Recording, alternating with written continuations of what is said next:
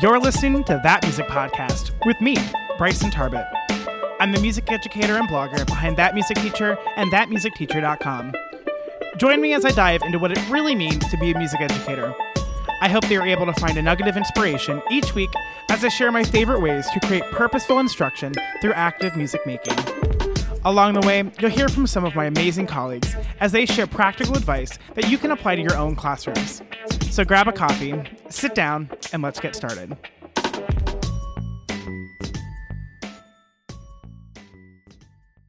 This episode is brought to you by my free guide for general music teachers. The Elementary Music Newbie Guide is perfect for those new to teaching music and those who are looking for a bit of a refresh. This free PDF will guide you through setting goals, determining classroom expectations, making connections, and thinking through classroom procedures.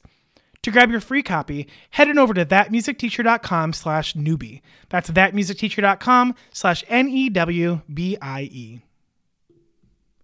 This episode with Sarah Oliver is all about advocating for ourselves and as professionals and making sure that we are advocating for what our students need.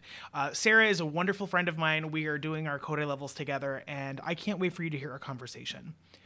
Sarah Oliver lives in Xenia, Ohio with her husband Kevin, her three beagles, and two Bengal cats. She's a music educator on a mission of sharing her passion and knowledge of music to anyone who will listen.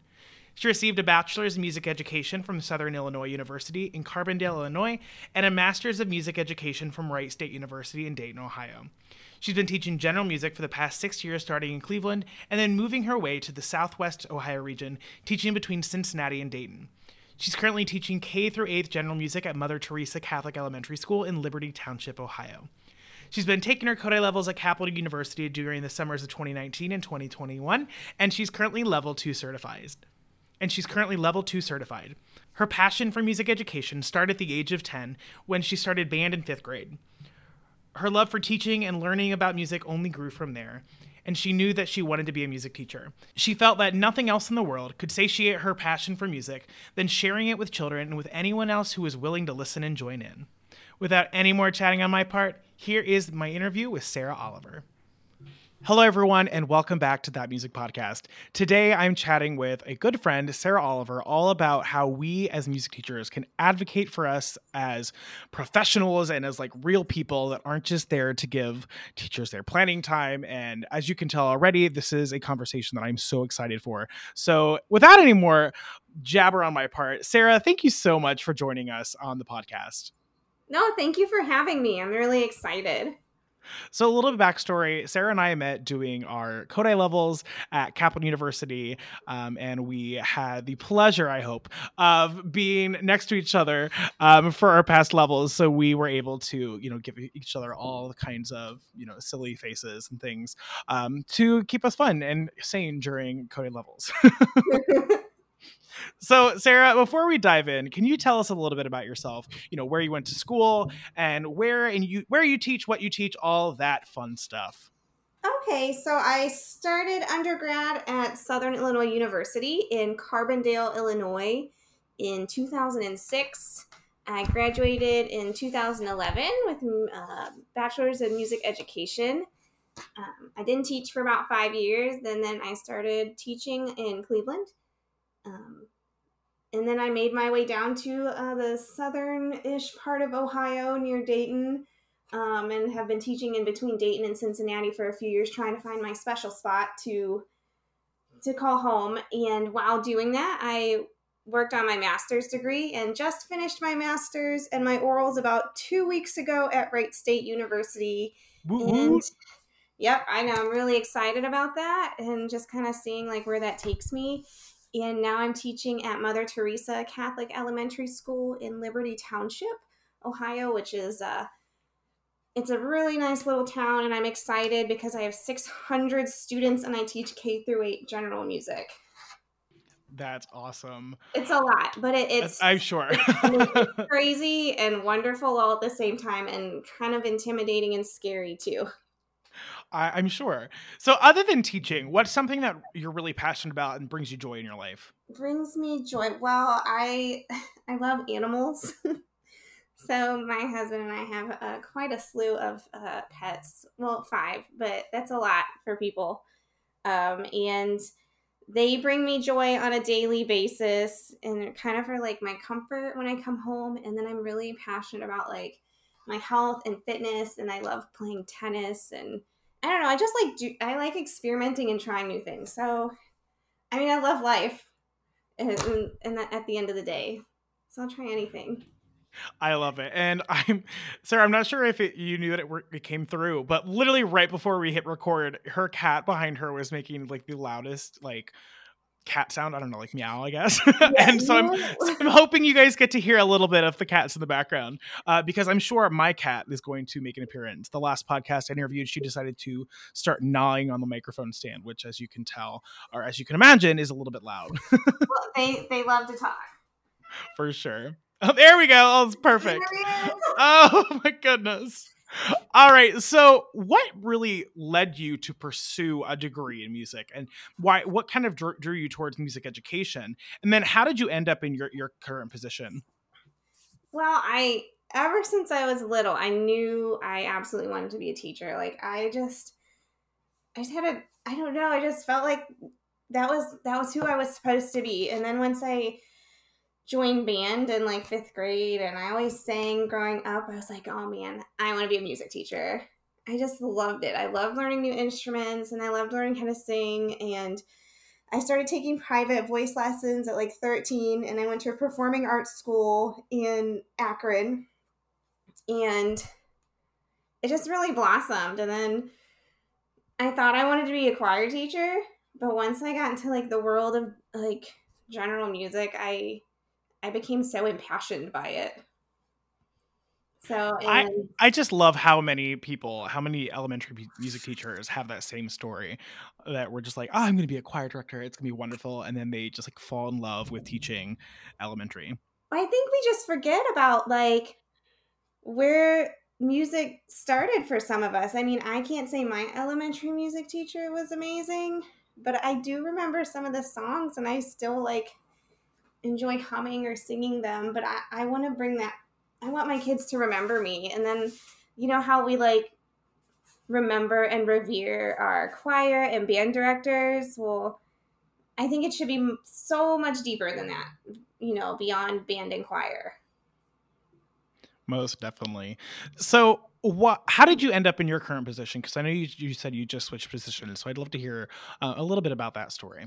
I did. I feel, I've kind of been a, job jumper since I started teaching. I really haven't been. I I've been looking for my special place since I started teaching. Like in Cleveland, like I loved the school, but I ended up moving down to Southern Ohio, and um, I was just trying to really find the right fit. I was at a, a Catholic school previous, but it was smaller, and I was just really looking for growth and you know something some of us do, some of us don't. I was like, hey, I decided, I was like, okay, I'll, I'll, I'll pray about it. And so that's what I did. You know, I was like, I, I want something where I can call home. And when I, I interviewed for this job, um, I felt like it was a place that I could call home. Like it was so warm and welcoming and I just felt really at peace. And when I feel like when you feel at peace with something that you should jump on it.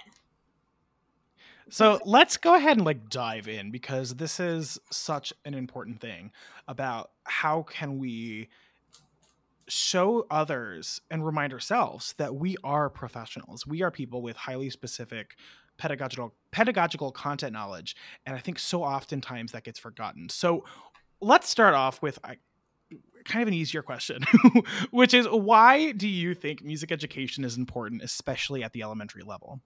Well, when they're so young, they're these amazing little sponges. And just like they are learning to read and write, you know, English in the classroom, they're learning to read and write in the music room too. And that's just like stimulating so many parts of their brains and it's, it's helping them on all levels. So, I mean, I think as as we grow and develop, you know, as they say, if you don't use it, you lose it. And, and that's the honest to God truth. Like, if you don't use the skills that you have um, in your neural pathways, you they kind of snip, that you lose them. And that's why, like, it's so nice to start playing piano or being in music class that's really gonna um, help your musicianship at such a young age because you're just they're little sponges and they just take everything in and they remember so much and so i just think it's really important to start in the elementary school at the elementary level you know being musical. Like children can absolutely 100% be musical. I agree. That's one again one of those hills that i will gladly die on is that all children are musical. Absolutely. and, and it's up for us as teachers to figure out how to help them figure out in what yeah. way that is. And we have to be musical for them in order for them to kind of like follow in our footsteps because we they they do what they see and hear. Obviously, since we're musicians, it's all about what most of it's about what they hear.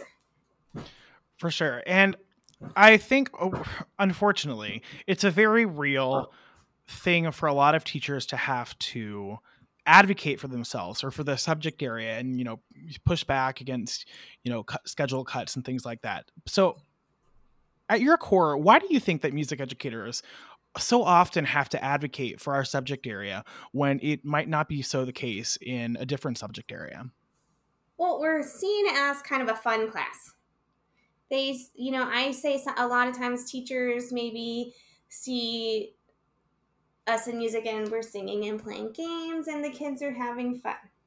Cool, the kids are having great fun. Absolutely. But we're doing so much more than that. But they they're not sitting there like you know saying, "Oh, what what kind of concept are they learning? Or why are they singing that song? Or why are they playing that game? And what are they doing with their hands? And how is that helping them you know in this area? Or how are these songs and games helping them with their social emotional development. They're just other teachers don't see the deepness that music educators or arts educators in general see as a purpose like in our jobs. I agree. I I, I feel I feel like when done correctly, music education should look just like fun. And I, I think that's you, you hit the nail right on the head. A lot of times it can look like that's all it is. But you know i think we both know you know when we're teaching a singing game we're we're doing steady beat we're doing melodic contour we're doing gross motor skills Absolutely. you know character development. There's so much that goes into that. And there's so it's not just pulling a bunch of songs and singing them. It's you know scaffold them in a way to allow students to unlock parts of the curriculum and to be able to understand things and to be able to show growth. And there's so much more that it's just you don't it just it's not seen. And i think i think you hit the nail on the head where unfortunately I think a, a lot of the time the the, the, the concept that music is easy and that music education is easy is extra is superfluous comes from just an ignorance of what actually happens in our classrooms. Absolutely. And and i feel like we need to you know advocate for that. In the like have a pd talk to your administrator about having a professional development about what you do that's fine i mean i think a lot of administrators would go for it if you just kind of talk to them i, I know a lot of us uh, musicians and artists are very empathetic or we are very much introverts, even though a lot of what we do is very external. Um, so I, in the past, I've struggled with talking to people and administrators, but I found that confidence, and, and when they see that come out, and and they see how confident you are in what you do, and that you're extremely knowledgeable, they will bite and go for it. For sure, and I think part of the, the, the thing comes you know allowing the community to see that as well. Um, so th- this year, for better or for worse, we're adding a kindergarten performance to our, our concert schedule.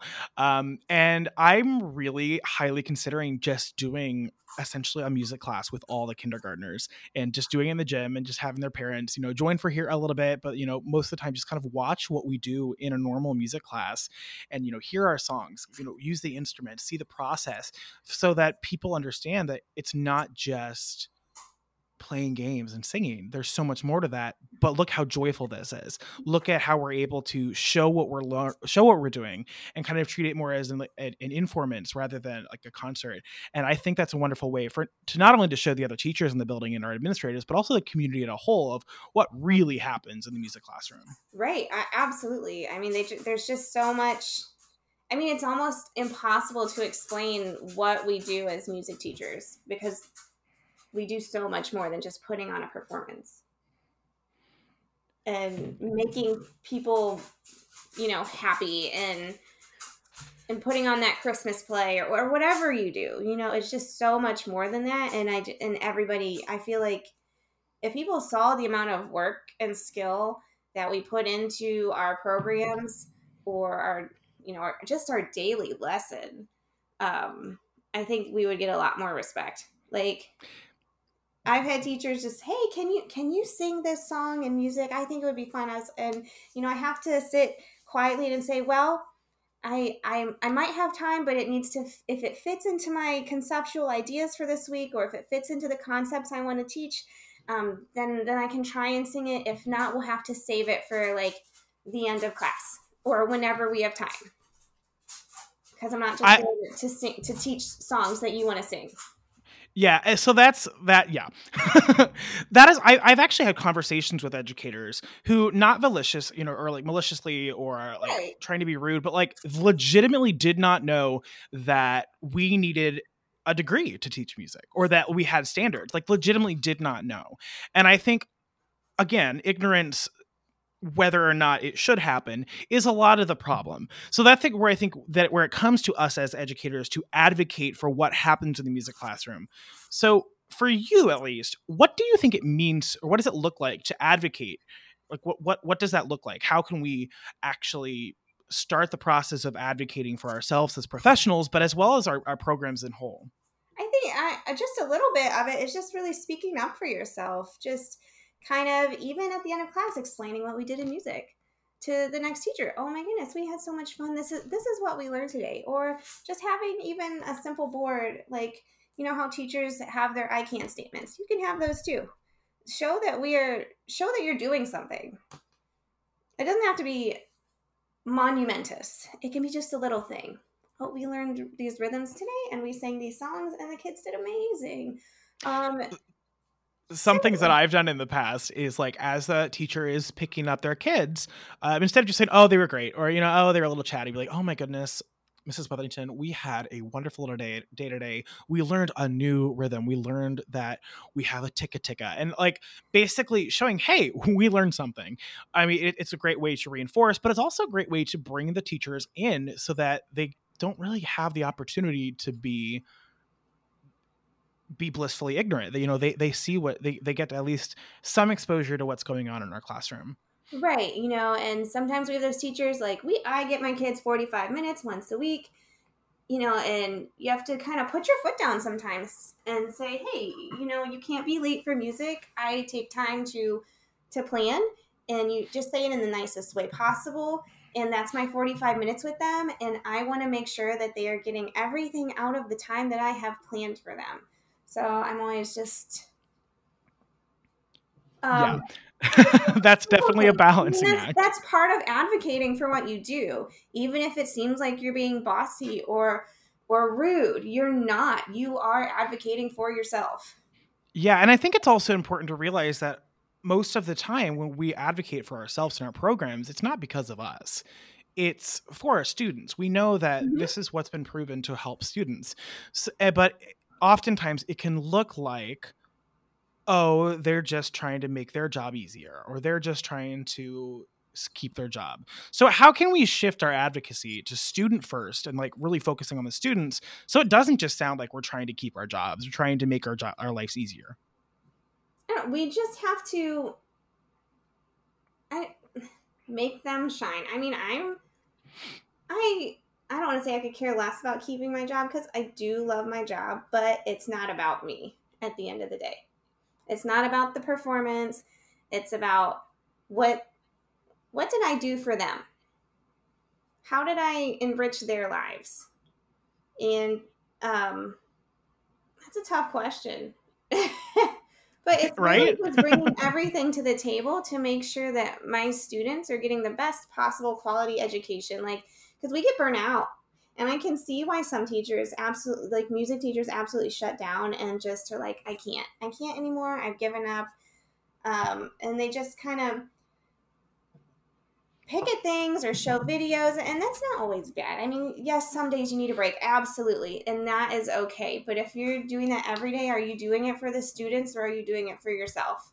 And and when you're to that point when you can't do it for when it's not student first I that's when I'm like, you should probably do something else. So I mean, yeah, I think it really, I, I really like that that point. It, it's not how can we advocate student first, but how can we shift our mindset so everything that we do is student first? yes. Because that I think is is what needs to happen in education. And I'm not saying it's easy. I'm not saying that it's going to happen all the time. absolutely. But as a rule, we should be thinking of the students. How can we make our lessons better for our students? How can we make our classroom flow better for our students? How can we change a schedule so that it's beneficial to the students? absolutely. And that is what we need to do as educators. and like I'm still learning. I am definitely still learning this. Like I'm only in my sixth year of teaching. Um so I am absolutely still figuring it all out. It's when like right now, my biggest thing is to bring joy to my students through music because they hated it.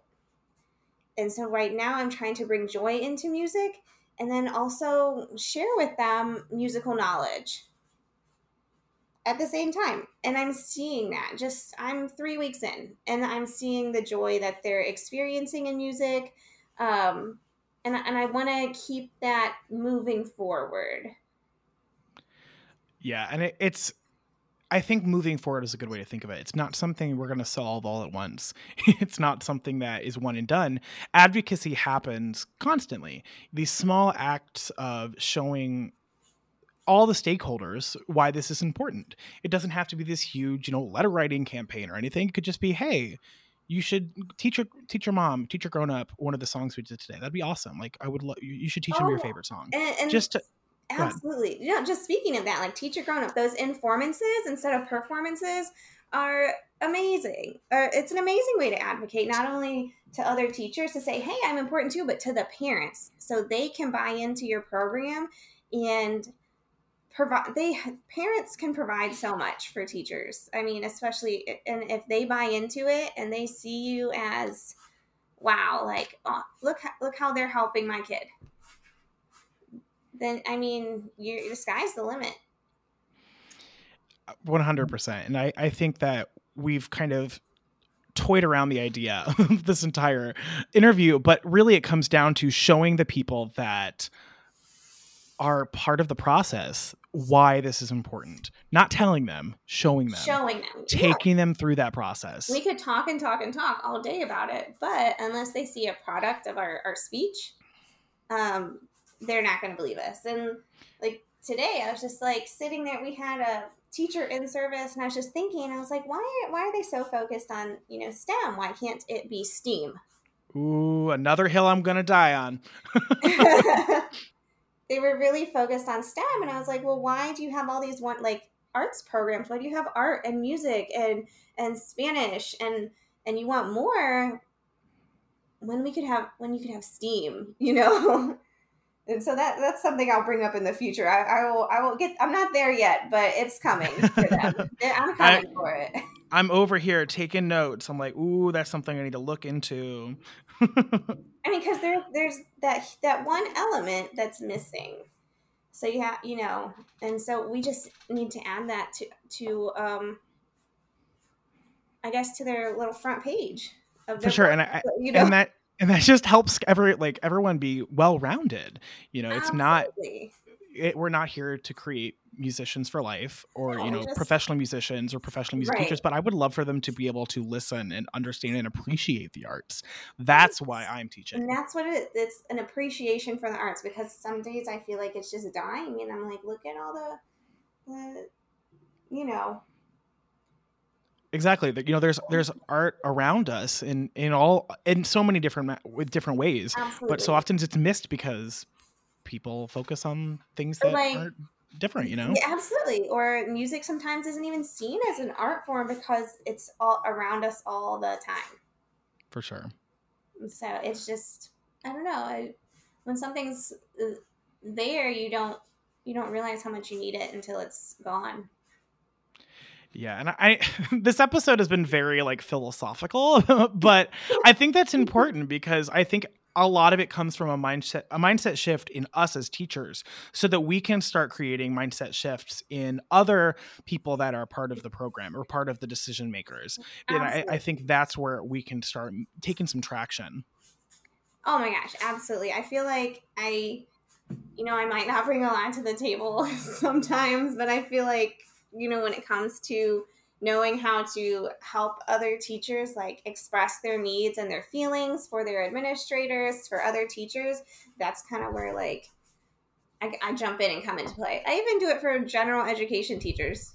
They're like, well, what do I say when, you know, the principal does this? And, and, and I'm just there to help. Like, I'm good at talking to people. so I know we've had a lot of conversation about like the philosophical discussions of advocacy and and and things like that, but I want to make sure that the listeners have some sort of like actionable steps and actionable items that they can do in the coming weeks. So, what advice or like what things do you think people like check off um, for someone who wants to advocate for themselves in their programs in the next couple weeks? Um, I think one of the things is something you know simple that we talked about. Um, like what you mentioned as students are leaving class, talking about, oh my goodness, we learned Ticka Ticka today. That's a simple thing you can do as students leave class. Show what you know as as they leave. Show what they know. You know, um, that's I feel like that's a showable goal. Um, speak out. Speak up for yourself. But, For sure. And I, I think another way is just, you know, invite administration into your room, invite other teachers into the oh room, be like, hey, as, come hang out for a couple minutes. As much as we hate being observed, um, I I I love it. Because I'm like, yeah, you come in here and please come see what I'm doing and please ask questions. And you know, you can have a sign on your door for administrators or teachers. Ask me questions. Ask me what we did today, or ask me what I'm doing and what it means. I mean, it's the it's more the what it means that's important. I feel the same way. I love observations just because it's like advocacy everywhere. Look at all the awesome stuff these kids are doing. Like, look right. at this.